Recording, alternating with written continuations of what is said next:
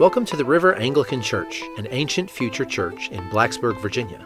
Today, Jonathan continues Emotionally Healthy Discipleship. We're talking about worshiping the crucified Jesus, not the Americanized Jesus. Here's Jonathan. Let's pray together.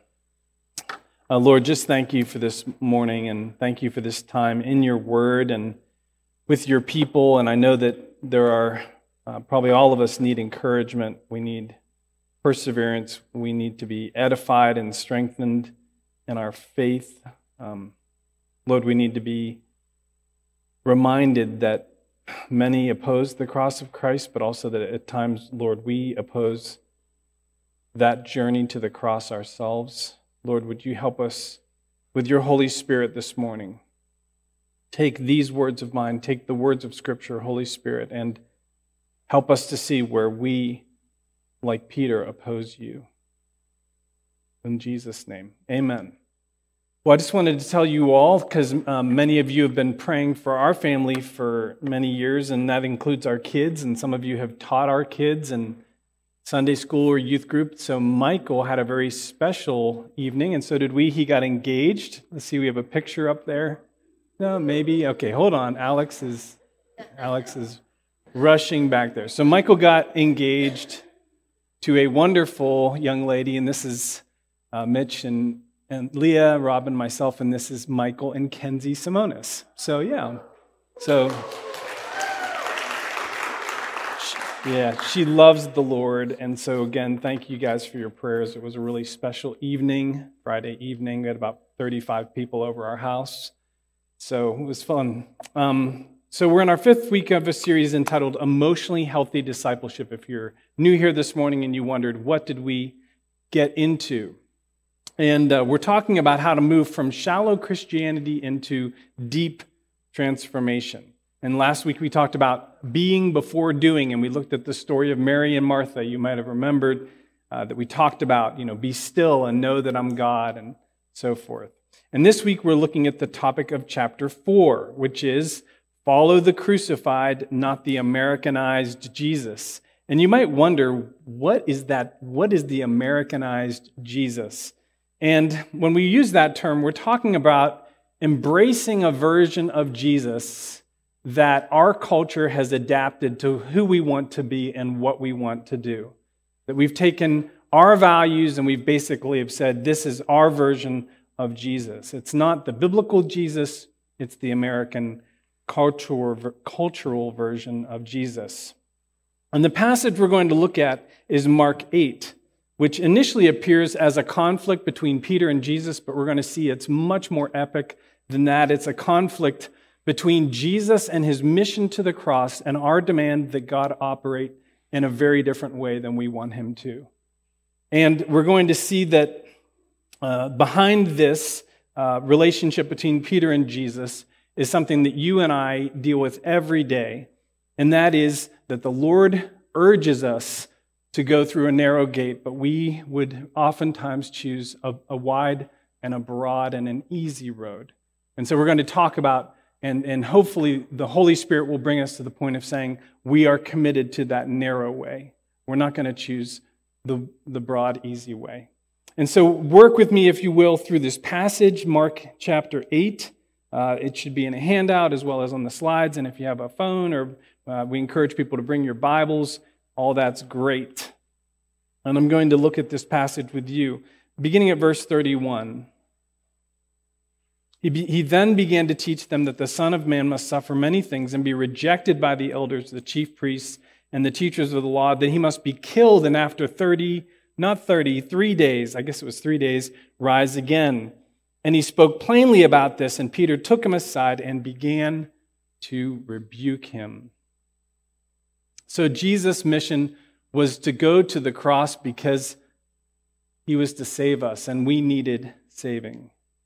Peter did not understand the big picture of what Jesus needed to do. Why did Jesus need to do this?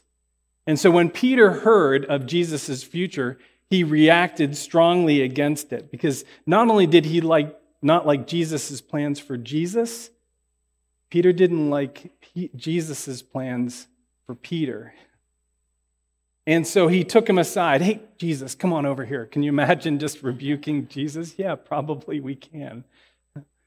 He pulled him aside. Come here, I need to talk to you. And after rebuking him, verse 33 says that Jesus retorts to him, you don't have in mind the concerns of God, you have merely human concerns. In other words, what was Peter rebuking him about? Peter had, according to Jesus, human ways of thinking, human concerns about salvation, about what life should look like. How could God save Israel through a dead Messiah? And because Peter did not understand or accept Jesus' ways, he rebuked him. Make a note of that in your mind, because Peter did not understand or accept how Jesus wanted to operate, he rebuked him. Keep that in the back of your mind for yourself and for myself. Well, just for fun, I began to think about what would have Peter's ways look like. I'll take an educated guess. Peter was a pretty type A, like, let's take that hill kind of guy. And so what was his ways? Well, Peter had a strategy. His strategy was to get Jesus established as the Messianic king that he was intended to be, and this involved popularity. Let's build Jesus' popularity. Jesus was on the right track, right? He did healings and exorcisms in front of crowds, and that's the kind of stuff we're looking for, Jesus. Remember all those people who were following you and were getting excited about your ministry? And then, remember those entertaining stories, more of those entertaining stories. You talked about the log and the speck, and they were visual and made people laugh and cry. Let's do more of that. And less confrontation with the religious. Like, you can tell that's really putting a damper on things. Don't confront people. Don't say that stuff like, you must eat my flesh and drink my blood. That's not cool. Peter's plan, of course, included alliances with the zealots, because you need to appease those zealots. In fact, there was one zealot in his band of 12, and so they were on their way. And included alliances even with the religious, who needed to be appeased again and not angered, because that could get you killed. Right? And so eventually there would need to be a military coup, because the Sanhedrin had this army and they weren't very tough, so that wouldn't be difficult to do. That's why you needed the zealots. And let's talk about the leadership team. This is part of Peter's plan. There's a leadership team. Remember, they were arguing about who is going to be at Jesus' left and right. And Peter knew, I'm one of those three, because Peter, James, and John, he always took us aside. We were kind of special. And it's going to be me, probably, in James, because John's like a hippie mystic and we don't really get him, And so me and James at your right and your left. And by the way, the crowds tried to make Jesus king by force a few times, so things were working out the way Peter wanted to. And so verse 33 continues, but when Jesus turned and looked at his disciples, he rebuked Peter and he said, get behind me, Satan. You do not have in mind the concerns of God, but merely human concerns. Well, this was not what Peter was expecting when he rebuked Jesus. And his plan backfired. He wasn't simply exasperating Jesus. There was something much more intense and serious happening here. Get behind me, Satan. Like, he was the enemy of God's people, Israel. Peter was opposing Jesus' movement to the cross, which meant something much more than Peter really understood at the time. And friends, Peter's opposing Jesus' movement to the cross is like our opposing Jesus taking us to the cross, something that we oftentimes don't really understand the severity of. Well, it's important to note that Satan was already quite involved, if you might remember, in deterring Jesus' mission. And so the comparison of Peter to Satan was quite fitting. Why? Because it was only years before that Jesus spent a full 40 days being tempted by Satan in the wilderness. And there he was tempting Jesus to use his power for the wrong purposes. Turn stone into bread. Feed yourself. Don't fast for God. There he was tempted to use his power to dominate all the kingdoms of the world that Satan would give him. Instead of being dominated, why don't you dominate the kingdoms of the world? He was tempted to perform miracles for himself, jump off the highest point of the temple and kind of save yourself and wow people once again. But the common thread of all these Don't die for the people. Don't feed the people. Don't care for the people. Save yourself. The very same thing that the Pharisees said to him. Remember, they said, look, you couldn't even save yourself. And that was the temptation of Satan. And friends, indeed, the values that Satan tempted Jesus with and that Satan tempted Peter with are the same values that he tempts us with in this American version of Jesus. Self-fulfillment and selfish ambition and the lust for popularity and possessions and success in our terms of success and power. And get this, this is even more insidious when you mingle selfish ambition with divinity. And so we have a God who no longer looks out for our good. It's a God who is caring most of all for himself. Interestingly enough, my mind was brought back to the garden. And that was the first temptation of Satan to Eve, was God doesn't really care about you. He's just taking care of himself. And this was also Satan's goal for Peter, the enmeshing or the intermingling of Peter's Jewish religiousness with this selfish ambition, setting this compromised precedent for what the disciples were going to be like. He was the chief disciple. And so if Satan could get him to mingle his religiosity with this kind of worldly, version of Jesus. And of course, that's Satan's temptation for us, to mesh together our American Christianity, our Americanized version of Jesus and the gospel, to wed that together with our own materialism and with our own selfish will and ambition. And in chapter 4, Scazzaro asserts this is in large part what American Christendom is becoming. It's becoming this kind of where we shape God according to our values rather than shape our lives according to his values. Well, after this brief conflict with Peter, Jesus gathered the crowd and his disciples, and he makes this summary statement. Verse 34. Whoever wants to be my disciple must deny themselves and take up their cross and follow me. Forever who wants to save their life, he said, will lose it.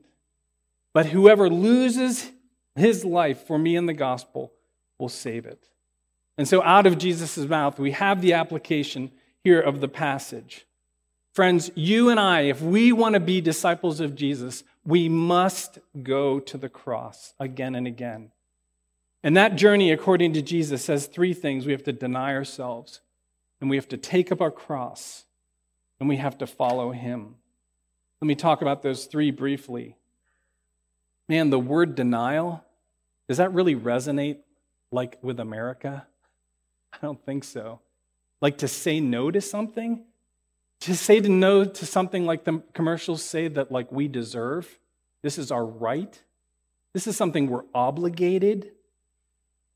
That's like part of the American way. To say no to things that the world is saying yes to, this means we don't seek, like Peter, to get our way. We don't tell God what to do or how to do his job or how to run his world. We give up voluntarily what the world says, this is what you need, this is what you deserve.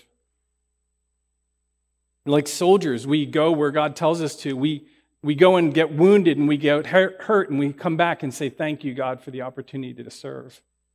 Very different than the world. We forsake comfort and convenience and safety and security and all that because of the privilege of serving Christ and because he did it first. But second, we take up our cross and we walk again day by day and week by week and month by month. We walk that long road to Golgotha and these areas of our lives. And that means that we choose forgiveness over bitterness. We choose love over hate. We choose to protect people when we have the opportunity to exploit them or expose them or punish them. And we get a slap on one cheek, and according to Jesus, we turn and say, oh, I have one more left. Go ahead, hit it right here. That's what Jesus says. We go the extra mile for one another. We don't just stop. Remember that story of the, I don't know if you've heard that the Roman soldiers would could require a person under their oppression, a Jew or a slave, to carry their pack. And he said, go the extra mile, even though you're not required to do that. We do the same for each other. We don't just do the bare minimum. That's what God does, and that's what we do. But third and finally, we follow Jesus. But first, we don't go into the world. The moment I accept Jesus, I'm going into the world, but that's not what the Bible says. The Bible says the moment you accept Jesus, you go to the cross. He says, forever, whoever wants to save their life will lose it. But whoever loses their life for me in the gospel will save it. But again, saving our life is like an American way of thinking, that we're going to make our lives better. And God is all about that. And so as Robin said to me weeks ago, we're surprised and we're somewhat offended when something bad happens, because that is against what God is supposed to be doing. Because the way it's supposed to be is that things are going to be good and they'll be bad and then they'll be good again. But maybe not. Maybe not. Is that the gospel, that things will be good again?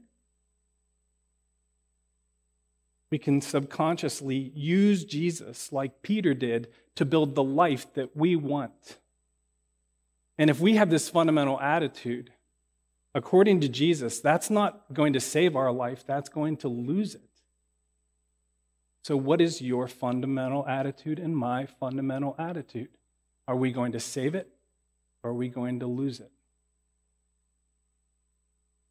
As I reflected on this week, I realized this is why I get so angry with God when I want things that don't come to pass, or when I don't want things that do come to pass. This is why I get so irritated to God when He doesn't work the way I want Him to, which oftentimes kind of weds capitalism more than Christ to my spiritual journey. It also made me reflect on when I gave my life to Christ. When I gave my life to Christ, which was like 90 years ago, but it wasn't that long ago. It was probably not quite that old, but 25 years ago or so. Think about when you gave your life to Christ. What did you vow to God when you gave your life to Christ? Did you say, God, I'll love you when you're good to me? God, when you're good to me, I will love you. Or did you say, I'll love you no matter what? Did you say, I will follow you when you agree with my plans? Of course not. But sometimes our faith begins well and it becomes something different. Sometimes we begin well like Solomon or like Saul and it becomes something different. And we have to think, God, did my faith begin well and begin very precious, but I somehow got compromised along the way? Do I say now, like we do at weddings, for better, for worse, for richer, for poorer, in sickness and in health, till death do us part? Well, Scazzaro summarizes what it means to live out the crucified life versus the Americanized Jesus. And he says this: we're open to the unfolding of events and circumstances in our life, accepting everything, not attaching to any earthly experience or goal, but trusting God is orchestrating all things for our good, His glory, and the good of the world. Is there anything in your mind as you read that you think about today, that you can really say God is orchestrating all things for my good? Second, we set goals and directions for our lives and ministries, yet we release attachment to any particular outcome. We engage in active service to Jesus with a passionate yet detached activism, recognizing we cannot manipulate or predict what He wants to do. Third, we are prayerful, not to get what we want, but to surrender our will to God's will, recognizing that unhealthy attachments are a reflection of our core spiritual problem, and that is self-will. Boy, that's difficult to say, or easy to say, difficult to do.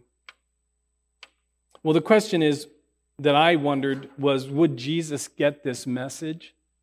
That's the story of Peter and Jesus, but as we look at the life of the disciples, would they get this message of Mark 8 about the crucified life versus this version of Jesus that they back then wanted?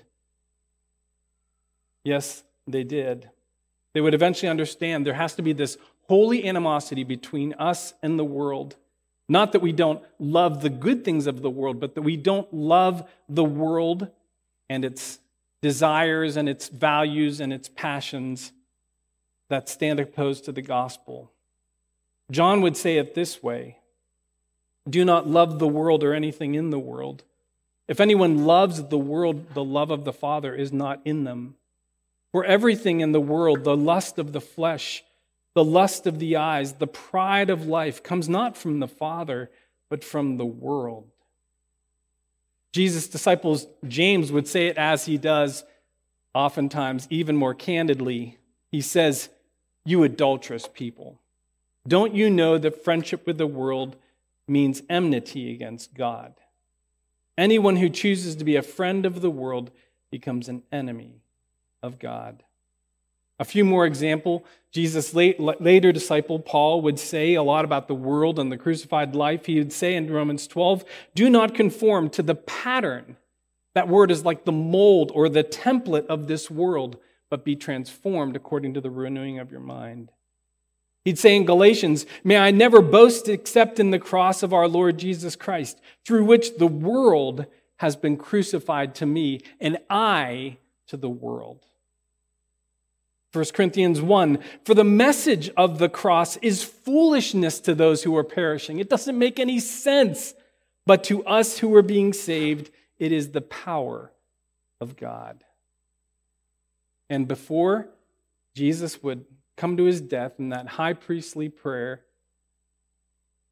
Jesus himself would say in John 15, "If the world hates you, keep in mind that it hated me first.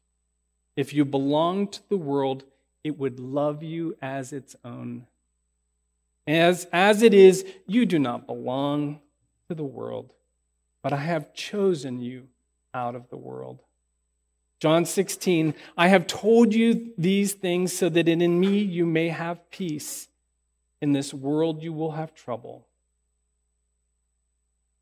But take heart, I have overcome the world."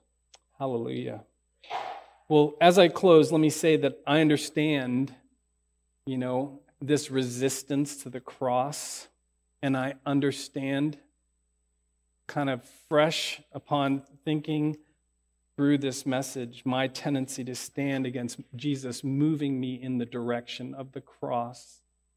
So it's not just the challenge that you struggle against. It's definitely one that I struggle with. I was reflecting on the challenge to not use my ministry or the church for personal gain and benefit, rather than to die for you and to die with you to the will of God, whatever that be for us. I understand the temptation to work for the building of material wealth and material security versus spiritual wealth. The temptation to, like the parable of the barns, to build bigger and bigger barns so that there's more security, rather than to give and outgive, try to outgive God. I understand the temptation to say what's popular, as many of you work in secular vocations, and there's a great temptation to say what's popular and to please people, rather than at times to say what may not be popular. I understand the resistance to avoid conflict, and look at that as, that's an enemy of the gospel, when oftentimes God uses conflict for the gospel. I understand the resistance to avoid suffering and poverty of all types, physical, emotional. Lord, I don't want to be poor in spirit. I don't want to be poor at all, but I don't want to be poor in spirit. I understand the tendency to resist, that the commitment to the cross may mean that I'm sick and not healthy. My commitment to the cross, that I'm hurt and not healed. That somehow God could be glorified as much or more through my losses and through my failures than through my gains. I understand that. And finally, I understand, like Peter and like many of you, the temptation to tell Jesus how to run my life and how to run this world and how not to ruin my life. All this says, I understand the challenges to not Americanize Jesus, but to actually follow the biblical Jesus, the crucified Jesus, and to build my life around him rather than to ask him to build his life around me. And so finally, I find it comforting when I look back at Peter's life to see the change in Peter, and you should find comfort in that too. That strong-willed type A, let's take that hill, Peter, who is oftentimes running double the speed of everyone else in the wrong direction, that he changed. And that not only did he come to understand, but he came to embrace a different mission for Jesus and a different mission for himself. Peter, according to tradition, would be martyred, and he would request to be crucified upside down because he was not willing to be crucified like his Lord. That's the changed Peter. And God gives you and I hope for incredible change, not because of the hero that you have inside of you. You know, I have a cynic, I have a traitor, I have someone who would betray with a kiss, but because there is a hero who loves you and who pursues you and who passionately enjoys you. That's why I have hope for you and for me. And it was in Peter's first letter that he wrote about an inheritance. And the old Peter would have loved the inheritance of a political dynasty and a financial, piece of the pie as he sat at Jesus' right hand, prince to Jesus at the table. But this new excitement that Peter talks about in this passage is a reward that no one can ever take away. It's a different kind of inheritance. And that's the kind of person I want to be. And he says this, "Praise be to the God and Father of our Lord Jesus Christ. In his great mercy, he's given us a new birth and a living hope through the resurrection of Jesus Christ from the dead, and into an inheritance that can never perish or spoil or fade. But this inheritance," he says, "is kept in heaven for you." May we follow the crucified Jesus. May we look forward to very different rewards than this world offers. In Jesus' name, amen. Let's pray together. Lord, thank you. Thank you that you love us and that you are deeply at work in our lives. And thank you that you love us too much to let us put you in this box and to let us make you something. One that moves according to our whims and wishes. And thank you that at times you even cause us to suffer. And at times you even allow us to suffer in the body of Christ, that you allow us to experience conflict and pain because you are committed that we be transformed into your image, because then we will display your image in a dark world. We thank you, Lord, that you are at work, even when it's painful, even when it's deep, even when it's difficult. And that out of this will come people like Peter, who are not looking forward to an earthly inheritance, but are deeply, deeply excited about something much greater. In Jesus' name, amen. Thanks for joining us for this sermon from the River Anglican Church. You can find us on the web at therivernrv.org, also on Facebook, and you can join us in person if you like on Sunday mornings at 9:15 at 110 Roanoke Street East, Blacksburg, Virginia, 24060. We hope to see you again next week.